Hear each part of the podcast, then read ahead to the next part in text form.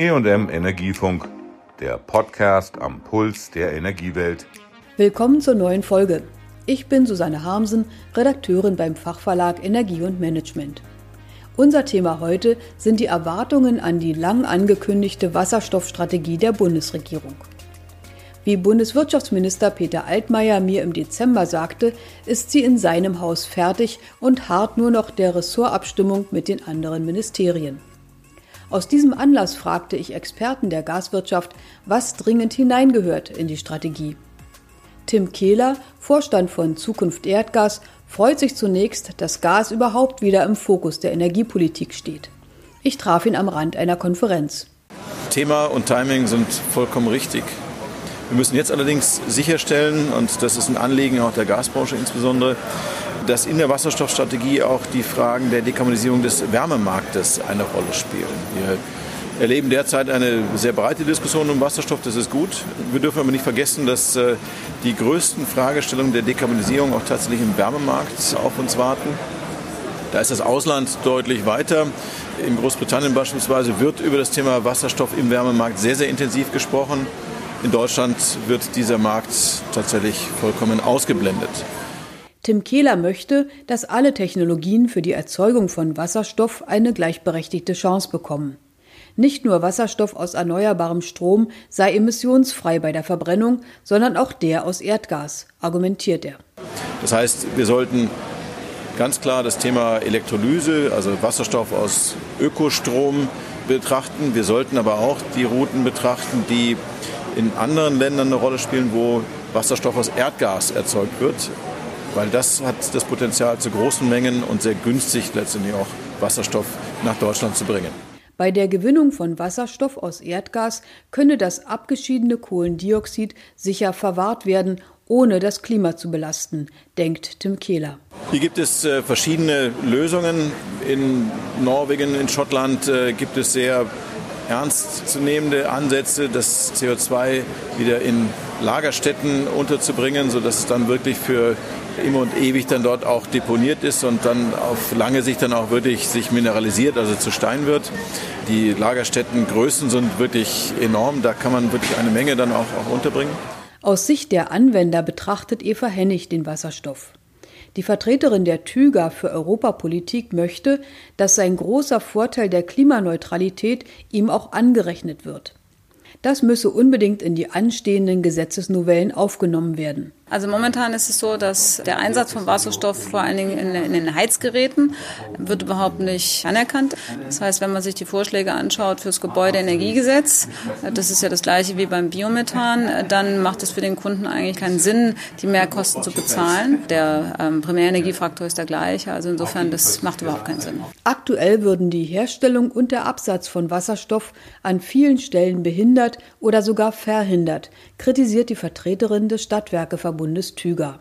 Das müsse sich mit dem neuen Gesetz und dem dazugehörigen Aktionsplan ändern, fordert Eva Hennig. Das Zweite ist natürlich, dass wir noch viel zu wenig Produktion haben. Das heißt, dadurch, dass eine Elektrolyse halt als Endkunde gilt, zahle ich als alle Entgelt und das macht natürlich dann den Wasserstoff so teuer, dass er einfach nicht gekauft wird und nicht eingesetzt werden kann. Also das ist sicherlich eine sehr große äh, Behinderung. Das nächste ist dann, dass wir natürlich auch viel erneuerbaren Strom dafür bräuchten und dass der momentane Ausbau des erneuerbaren Stroms ja auch da niederliegt und das bedeutet auch, dass dann einfach zu wenig Potenzial auch da ist, um in die Elektrolysen reinzugehen. Und der nächste Punkt ist, dass das dekarbonisierte Gas, also blauer Wasserstoff, wird klimatechnisch nicht anerkannt. Das heißt also, es wird auch keiner da rein investieren im größeren Maße, bevor nicht klar ist, dass auch die Klimaziele anerkannt wird. Der Verband Zukunft Erdgas hofft mit dem neuen Gesetz auch auf einen wirtschaftlichen Rahmen für neue Technologien, sagt Tim Kehler. Wir sehen aber auch sehr viel Potenzial in Technologien, die in Deutschland entwickelt werden, rund um das Thema Pyrolyse, also wo das Methanmolekül auseinandergenommen wird unter Hitze und zerfällt in Wasserstoff und Industrieruß, also in Kohlenstoff, welcher dann auch für industrielle Prozesse gut genutzt werden kann. Eine Pilotanlage dafür erprobt aktuell das KIT Karlsruhe mit Unterstützung von Wintershall Dea, erläutert Thilo Wieland, Vorstandsmitglied des Gas- und Ölförderunternehmens. Also wir bringen im Prinzip Methan durch 800 Grad heißes Metall durch und das wirkt als Katalysator und dann haben wir oben im Prinzip festen Kohlenstoff, der abgeschieden wird und haben dann Wasserstoff zur Verfügung.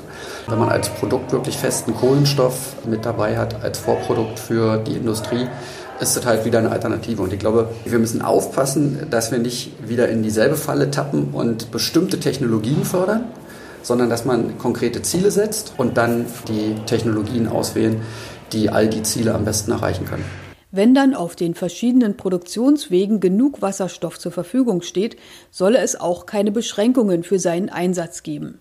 Weder der Verkehr noch die Industrie sollten ein Monopol auf das klimaneutrale Gas bekommen, meint Tüger-Vertreterin Eva Hennig. Und der letzte Punkt ist, dass immer gesagt wird, der Wasserstoff ist viel zu schade, der darf nur in die Großindustrie. Das sehen wir anders als Verteilnetzbetreiber, weil also 90 Prozent der Industriekunden an den Verteilnetzen angeschlossen sind. Also sind natürlich die ganz Großen immer an den, an den Netzen der Ferngase angeschlossen, aber in den Verteilnetzen sind die ganzen Gewerbekunden und auch die normalen Industriekunden angeschlossen. Und das heißt, wenn ich sage, der Wasserstoff darf nicht in die Verteilnetze oder soll nicht in die Verteilnetze, dann kann ich weder die Dekarbonisierung des Wärmemarktes voranbringen, noch kann ich der Industriekunden etwas anbieten. Und das finden wir also, dass das zu kurz gesprungen ist. Die Gaswirtschaft ist derzeit dabei, die Tauglichkeit der bestehenden Infrastruktur aus Netz, Speichern und Verbrauchsgeräten für das neue Gas zu erproben. 10% Wasserstoffbeimischung sind kein Problem. Bis zu 30% sind in Pilotprojekten möglich erläutert Eva Hennig. Wir wissen also zum Beispiel, dass Netze, die aus äh, Kunststoff sind, also aus Polyethylen sind, bis zu 100 Prozent Wasserstoff vertragen, weil das Polyethylen selber äh, durch den Wasserstoff also nicht angegriffen wird. Viele Stahlsorten vertragen auch den Wasserstoff. Was natürlich wichtig ist, ist das Thema der Gasanwendungen. Äh, da wird sehr viel geforscht. Also wie viel Wasserstoff kann ich beimischen, so dass das Gasgerät trotzdem noch funktioniert, ohne dass man also Hand anlegen muss und so, dass es sicherheitstechnisch vollkommen unbedenklich ist. Insofern ist es also die Kombination, was kann das Netz und was können die Gasanlagen und da passieren doch sehr viele Pilotprojekte und es gibt so einen Forschungsverbund der europäischen Verteilnetzbetreiber, die sich also immer gegenseitig informieren aus allen Ländern, was so passiert, damit wir immer wissen, wo es gerade Neuigkeiten gibt. Das war's zum Thema Forderungen der Gasbranche an die Wasserstoffstrategie der Bundesregierung. Auf Wiederhören bis zur nächsten Woche, Ihre Susanne Harmsen. Das war der EM Energiefunk. Bleiben Sie voller Spannung und bis nächste Woche.